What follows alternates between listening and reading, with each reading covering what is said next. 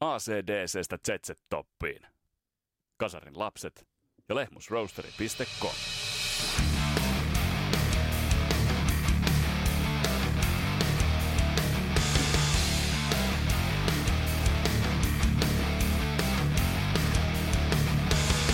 Kuvitelkaa 40-vuotiaana Lahden betoniin kiipeävä Janne Ahonen, joka päättää kerran vielä näyttää hypätä sieltä isosta isosta mäestä alas. Mutta hän tekee sen yhdellä suksella. Ainoastaan yhdellä suksella. Tästä on kyse Judas Priestin tuoresta ratkaisusta lähteä rundille nelimiehisenä yhdellä kitaralla. What the? Ja tätä selvitellään Karjaa Kilkastin kanssa tässä Kasarilapset podcastissa. Mun nimi on Mesa Wienberg, tervetuloa matkaan mukaan. Ja oliko toi vähän niin kuin ylipitkä hyppy, koska normaalistihan ton tunnarin lopukkeen, jonka meille on vääntänyt Niko Valkovenäläinen kudjoi, ton lopputunnarin hännän päälle ei mennä, ää, mutta se siitä. Tämä podcast on paahdettu kasaan kaupallisessa yhteistyössä Suomen parhaan pahtimon Lehmus Roasterin kanssa, mutta itse asiassa nyt on, tässä on vähän sellaista spesiaalijakson henkeä, ää, koska tämä asia vaatii käsittelyä. Meillähän on Praisti-saaga kesken Karjaa Kilkastin kanssa, mutta itse asiassa viime päivien käänteet toivat tähän nyt ihan uuden asetelman ja itse asiassa tähän sellaisen niin sanotun jakson 1,5, koska tämä asia, tämä keissi täytyy nyt yksinkertaisesti vaan käsitellä.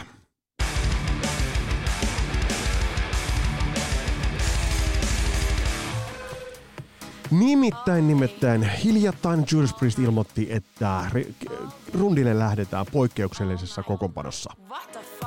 Nimittäin bändi lähtee rundille nelimiehisenä. Kyllä, kuulitte aivan aivan oikein. Nimittäin bändi ei ota livekitaristi Andy Snippiä mukaan, vaan suuntaa rundille yhdellä kitaristilla. Ja tässä taustalla on tarkalleen ottaen ei helvetti aavistustakaan. Tämä täytyy nyt yksinkertaisesti puida ja ottaa aivan tuota pikaa avata yhteyttä meidän Kymin kirjeenvaihtajaan ja Karhulan syövereistä kryptasta löytyvään Kari A. Kilkastiin ja kysyä, että mistä tässä kaikessa on kyse. Miten tämä on mahdollista? Miten Judas Priest voi soittaa yhdellä kitaralla?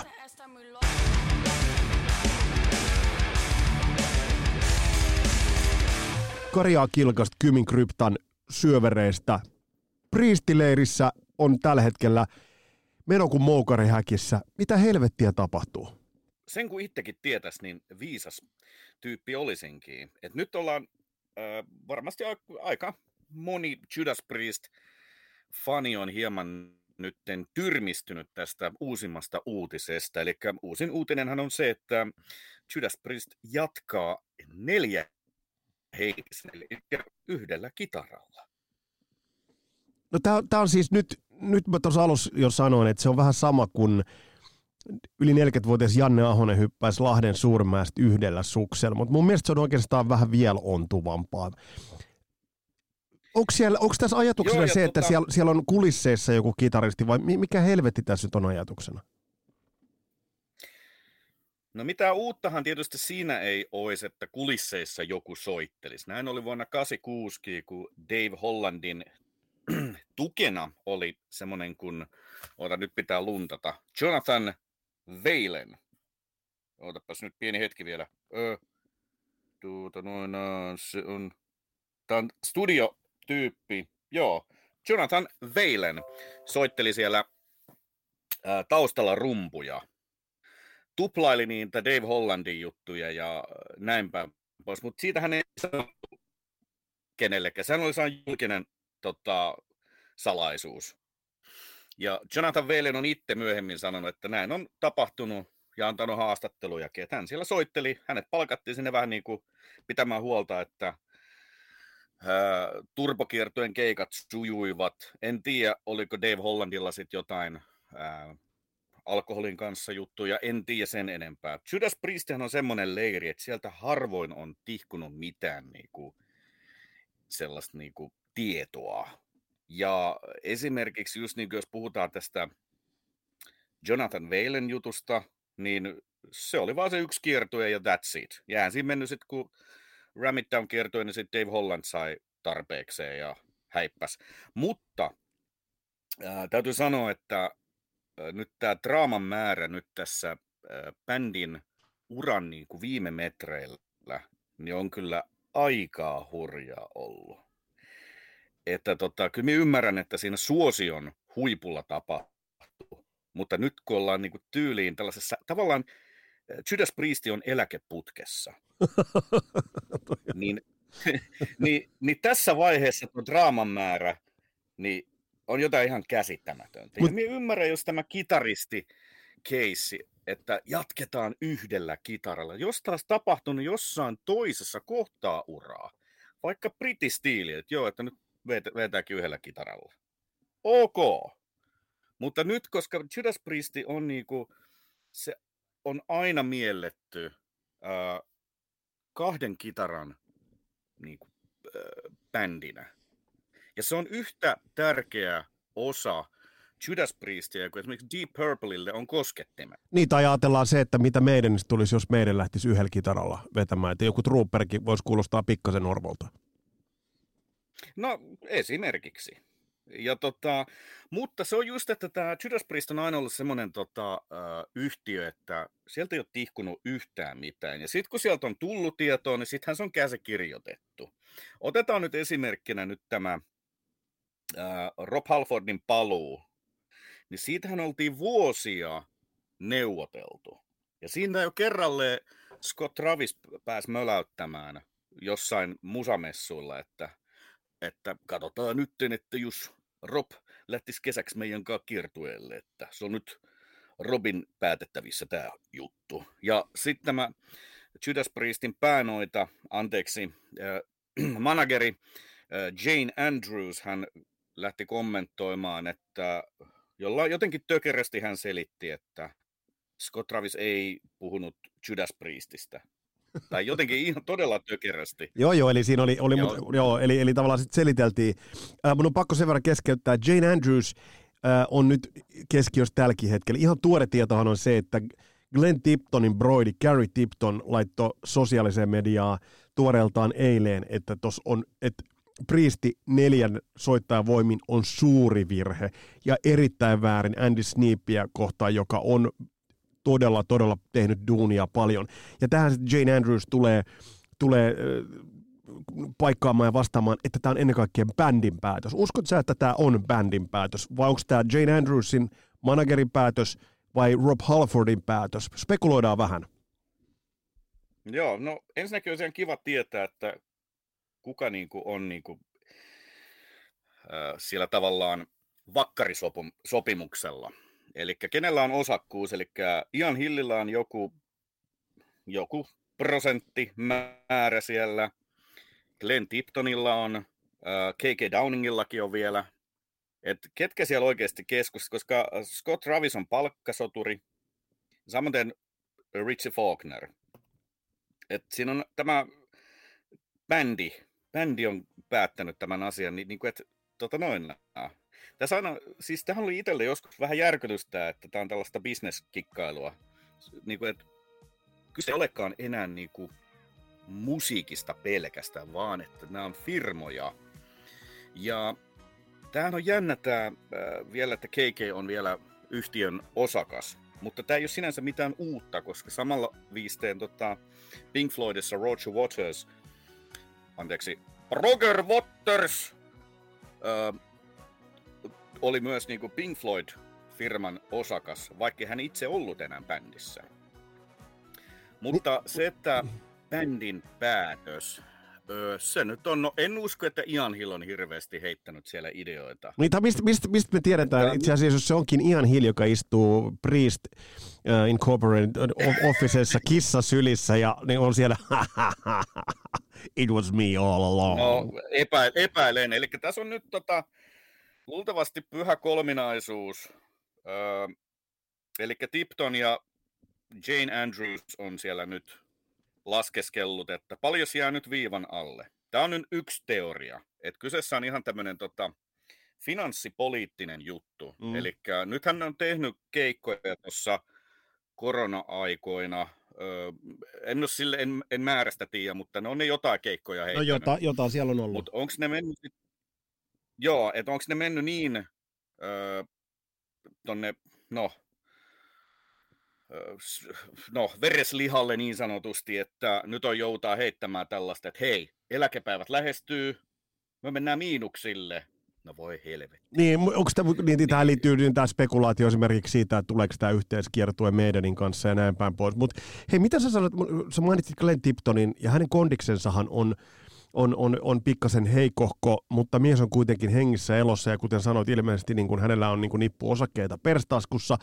Pete Heiskanen, kasarin lapsi, heitti tuolla Facebookin puolella, että perataanko tässä paikkaa KK Downingille? Onko se mahdollista? No tässä se toinen skenaario. Eli siis tämähän on nyt, nythän on hämmennys. Kaikki on, että mitä helvettiä, What Jane the Andrews yrittää paikkailla koko aika tyyliin, mutta siis tietenkin minä toivoisin, ja uskon, että moni fani toivoisi sitä myös, että nyt Priesti niin lähtisi ö, pitkälle kiertueelle, ja sitten siellä niin kuin lavalla nähtäisi myös entisiä jäseniä. Mm.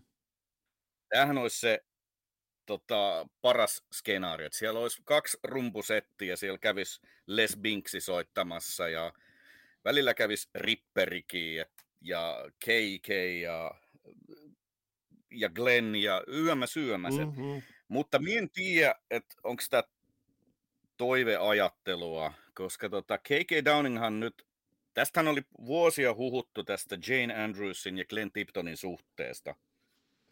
Ja K.K. Downing, kun tota, teki sen kirjan, niin siellä hän niin kuin, sille todella kohteliasta sanoi, että Jane Andrews uh, niin kuin, kohdisti enemmän huomiota jostain kumman syystä Gleniin kuin kehenkään mui, muuhun. Mm.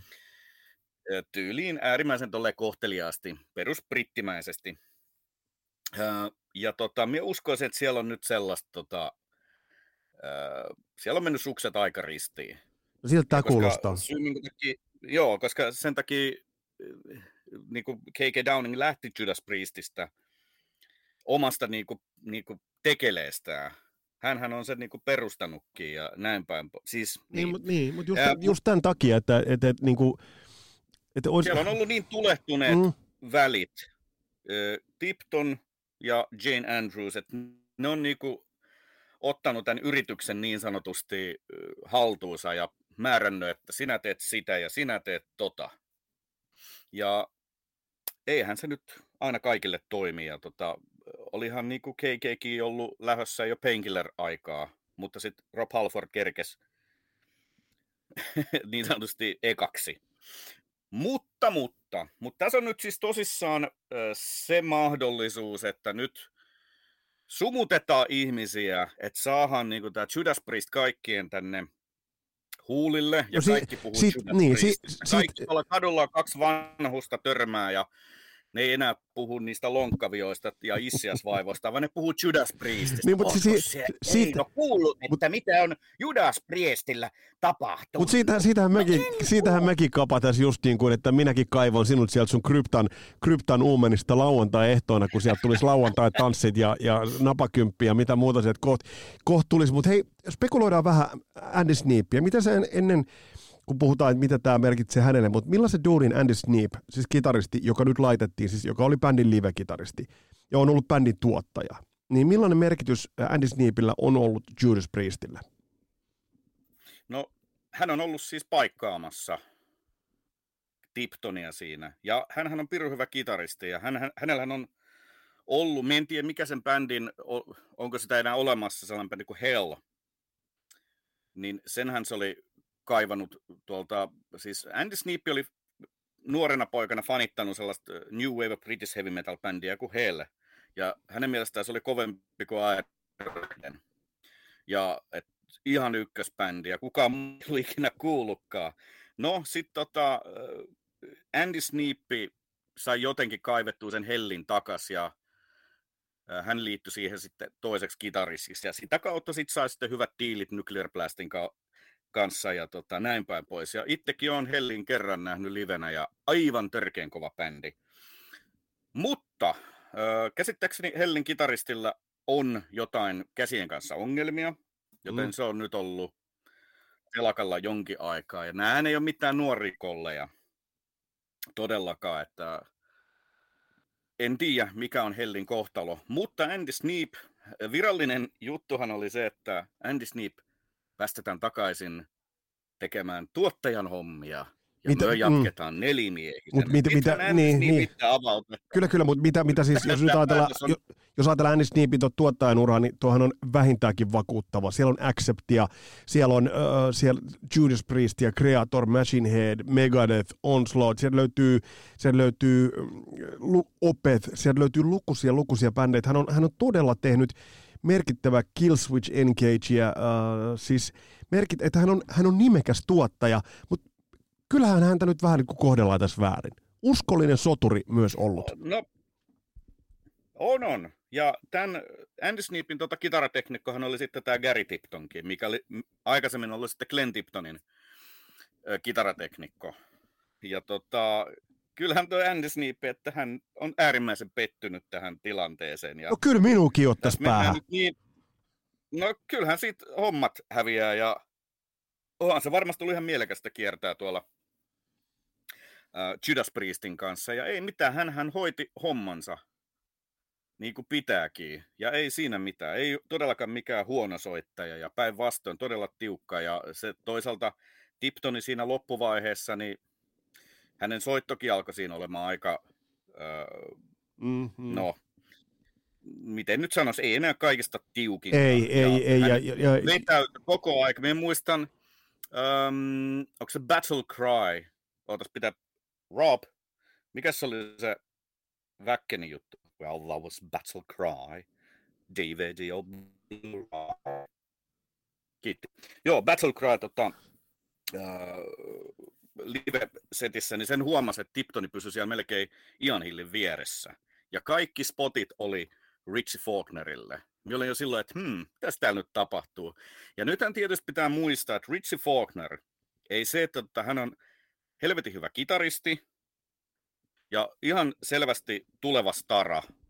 Niin kuin, hän on jo ansainnut sen itselleen sen tavallaan sen, ää, miten nyt sanoisin, nostolavan, että tässä on kitarajumala Richie Faulkner. Hän on tyylikäs kitaristi ja yömäs yömäs, mutta hän on sitten palkkasoturi myös, että tota, hän on tietenkin joo, joo. myötäillyt. Joo, joo, hän on duunissa. Joo, kyllä joo, hän on, yöllä, joo. yöllä hän on duunissa, hän on duunissa Judas Priestillä, kyllä. Mutta tämä on mielenkiintoista, jos me nyt avataan vähän tätä käynnissä olevaa. Ja en mä jumalauta olisi uskonut, että vuonna 2022 niin kuin Judas Priestin loppuvaiheita puidaan sosiaalisen median palstoilla niin kuin managerin ja, ja ex-kitaristin veljen kanssa, mutta tämä on ihan mielenkiintoista, kun Jane Andrews sanoo, että, että luottakaa vaan bändiin, ei bändi tule huonolta kuulostamaan. No en mä usko, että bändi huonolta kuulostaisikaan.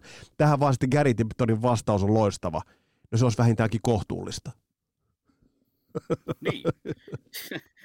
Joo, mutta siis siinä on just se, että siellä launchataan ihan varmasti nyt Richie Faulknerin solouraa, tai mitä ikinä on Priestin jälkeen hänelle tapahtumassa. Miksi ne miettisivät niin Richie Faulknerin solouraa tässä, tässä kohtaa? Kun tässä, ne, tässä, no siis, tässä laitetaan arkku kyllähän... kuitenkin yhtä niin kuin, siis, äh, heavy metalin suurinta legendaa. Niin, mutta toisaalta palkkasoturi, siellä voit mennä vaikka tyyli Nokialle töihin ja se keräät siellä kiitosta ja näin päin pois. Ja samalla siivität Nokian jälkeistä työuraa siinä samalla. Että niin sanotusti, että tiput jaloille niin kuin kissakisuli. Et, on, siis mä tiedän, että toi on siis kivuliasta ajatella, että toi musa-business, siis onhan se tuttu sana, mutta se, että kun kaikki on bisnestä, missä vaan raha liikkuu, ja sitten tehdään tollaisia ratkaisuja. Niin siis tämähän on siis öö, jo kohtaan sumuttamista, että no niin, nyt tulee, että nyt kaikki vanhat priistiäijät palaa niin kuin aina keikolle vetämään, ja ripperiä näin päin pois. Mm. Että et tulee niin älytön kierto, että pois tieltä. Tai sitten, siellä on oikeasti se viimeinenkin aivosolu nyt heittänyt, että Mä pahaa pelkään, että se on tämä jälki, jälkimmäinen vaihtoehto, mutta mitä sä, mä tiedän, että sä oot elänyt ja hengittänyt Judas Priestia, ja meillä on vielä se varsinainen Judas Priestin 90-luku käsittelemättä, mutta musiikillisesti, laita, laita nyt, laita päähän soimaan Judas Priest hienoimmillaan klassikkobiisejä siten, että siellä on rummut, basso, kitara ja laulu? Öö, ei, en pysty. Vaikka mullakin on hyvä mielikuvitus, niin okei, toi, siis toi voisi mennä jonkin sortin niin kuin Rob Halford's Judas Priest Experience tyyli, että siellä olisi bändi, missä olisi vain yksi kitaristi. Mm. Fine!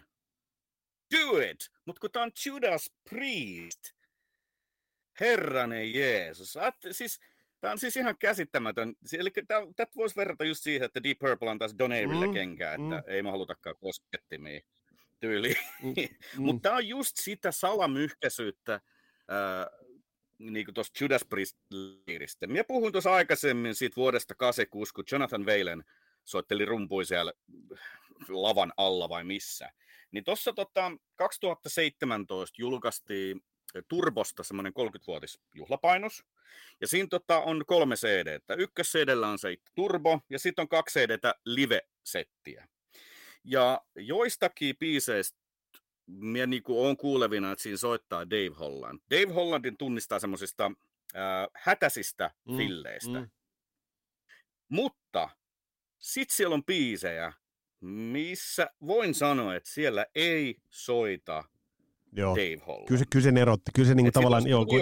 uudestaan, joo. Tota, uudestaan tota tehty, ja mulla on teoria, että siellä soittaa Scott Travis, että siellä on studios korjailtu jotain. Okay, Mutta okay. se on just se salamyhkäisyys, että mitään ei niinku, ö, päästetä niinku Jane Andrewsin tota, suodatin kalvon läpi. Joo, joo, ja tää, jos, eli siellä managementti on siellä, tämä on mielenkiintoista, jos otetaan tähän vertailuun, otetaan mitä Irma tekee, Iron Maiden todennäköisesti sille jää hyvässä kiertoille, niin homma on varmaan neljännen kitaristi ja vielä paskemman kuin Johnny Gers, jos se olkoon ylipäätään on mahdollista. Älä mut, mut, jos, mut jos kat, no, se, se, on tämän, se on tämän podcastin DNAssa, mutta jos sitten toisaalta katsotaan, pysäytään hetkeksi kaupan miettiä, niin kuin vielä palataan sitten lopuksi Judas Priestiin, mutta pysäyttää miettimään Scorpionsia.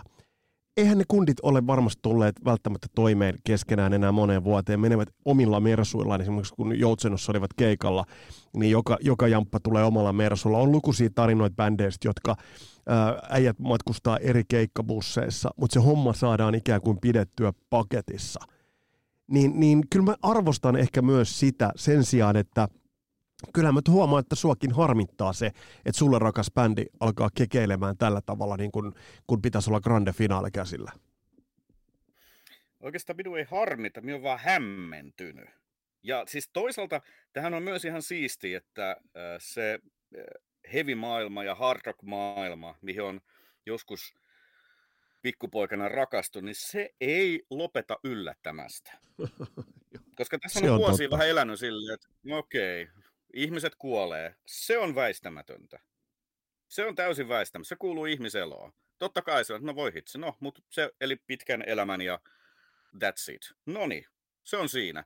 Mutta nämä hämmennykset, minä muistan, niin kun, nyt kun katsoo takaisin menneisyyteen ja tota, näitä hämmennyksiä, mitä on ollut, niin ensinnäkin se, että Axel Rose ACDCin keulilla, mm se oli mulle semmoinen hämmennys, että mitä helvettiä. Koska nämä kaksi maailmaa, niin kuin Guns N' Roses ja ACDC, niin mien niin kuin, toinen on sieltä Los Angelesista, en ole ihan varma onko, mutta Jenkkilästä, Mut se men, näin, ja niin. toinen on Australiasta. Down Under, ja se ne, meni hyvin. Niin kuin, se ei hyvin, mutta se, että kun nämä kaksi maailmaa, nämä on täysin eri maailmat, koska tavallaan sen niin kuin Deep Purpleissa, niin Don Airy, se on pyörinyt niissä kehissä koko aika. Se on ollut siellä Rainbowssa mm. ja...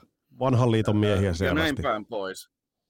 Ja Gary Mooren bändissä, menen sanoa Iron Maiden. Huh, huh, mm. hitto. Menee aika Siellä on Michael Kenny soitaessa siis, aikoinaan soittaa a... kiipparit. Joo, mutta siis, mutta tässäkin on nyt, että ö, nythän tietysti KK ei tietenkään pysty, se on nyt ollut ihmeen hiljaa niin. KK Downing tästä aiheesta. Ja tota, mutta katsotaan, jos sieltä nyt jotain tulisi. Tämä on tietysti hyvä merkki, että KK ei ole nyt, kukaan ei ole kysynyt KKltä yhtään mitään. Niin tota... Pitäisikö meidän kysyä? Katsotaan, mitä... No, otas yhteyksiä. Laitetaan langalle. Se olisikin ihan kova, kun sen tuosta saisin, kun tajuttu. Mutta tässä oli niin kuin, mielenkiintoinen juttu, että Michael Schenker kysyi itse KK Downingia MSG, ei kun, hetkinen, oliko se MSG, ei kun UFO siis, Joo. joo. Et kyllähän näitä pikkuhiljaa alkaa tulemaan näitä juttuja, mutta siis nyt elä, elämme tällaisessa hämmennyksessä ja katsotaan mitä, luultavasti kun, kun tehdään se kakkososa Judas Priest saagaan, niin tota, luultavasti silloin olla, olemme jo pikkasen viisaampia. Tehdään, tehdään näin ja, ja me tehdään se kakkososa, mutta mun, mä laitan kyllä roponi sille, että KK Downing tulee takaisin. Tässä ei ole mitään, mu- musta toi, Joo, no, toi Andy Sneapin kohtelu, niin se ei millään tavalla muuten käy järkeen. joo mutta ei mutta siis nyt ihan vaan se, että tota, taas niin nolo lopetus Judas Priestille, jos ne jatkaa nelihenkistä. Vaikka kuinka äh, hyvän kuulonen se olisi, mutta silti tota, se bändi niin on 99 prosenttisesti aina toiminut kahdelle kitaralle. Ja nyt se yksi prosentti, ne jäljellä olevat vuodet tyyliin, niin muutetaankin konseptia. Joo, tää on, tää on, tää on totta. Me, Et, et, joo, Tämä on, tää on siis, tää on jotenkin, onhan tämä sitten ollut jännä myös, että Acceptilla on yhtäkkiä kolme kitaristia. Just sille, Mm. mitä helvettiä. mm. Et- ja kyllä mua niinku kyllähän Johnny, on. Johnny hämmentää edelleen. Älä viitti nyt, se on... Älä viitti, älä viitti. En minä nyt tuohon muuta älä Kyllä, viitti. kyllä. Antaa Mut hei, olla, hei. On hyvä hahmo. Kyllä, se on, se on, sitä, sitähän on kyllä, mutta mut Kapa, me palataan tähän ja ennen kuin mä äh, päästän sut sinne äh, kryptan uumeniin vetäytymään siten, että sun rintamasuunta, että niin kuin vampyyrit poistuu aina, että ne ei niin kuin kään, käännä selkää, Kyllä. vaan ne, ne ikään kuin, niin kuin poistuu ja häviää, niin tiedätkö, kuka kutsutaan hätiin silloin, kun pitää rakentaa kaksi terassia samaan aikaan, siinä on paritalo, ja, ja paritalossa asuu kaksi perhettä, niin yksi kaveri kykenee rakentamaan heille samanaikaisesti ö, pätevät terassit. Tiedätkö, kuka kykenee tämän tekemään? No, Yngvi Malmsteen. Michael Angelo Patio. Aa, niin, totta. Sehän joo. Sillähän on... joo, nyt joo. Oliko sillä joskus... Eikö se oli silloin Michael Angelo Joo, nimellä? Mä Mutta- muistan jotain VHS-ajalta, kun se... joo. mutta hän tekee terasseja siis Ihmettelin, toimi nimellä minkälainen Michael Angelo. Patio. Joo, minkälainen kitaralaukku sillä pitää olla sillä keihällä, mikä sillä kaksisuuntaisella keihällä. En tiedä, en tiedä. Siitä täytyy olla, meri, siitä täytyy olla merikontti. Kapa, kapa, kiitos tästä. Kiitos tästä. Me, palata, me, me palataan, palataan asiaan. Tässä oli tämänkertainen, kas, tässä oli tämänkertainen Kasarilapset extra hieman levotonta, mutta niin on tämä itse, itse aihekin. Me palataan astialle. Mun nimi on Vesa Wienberg, tuossa oli Kapa Kielkasta, palataan astialle. Moro!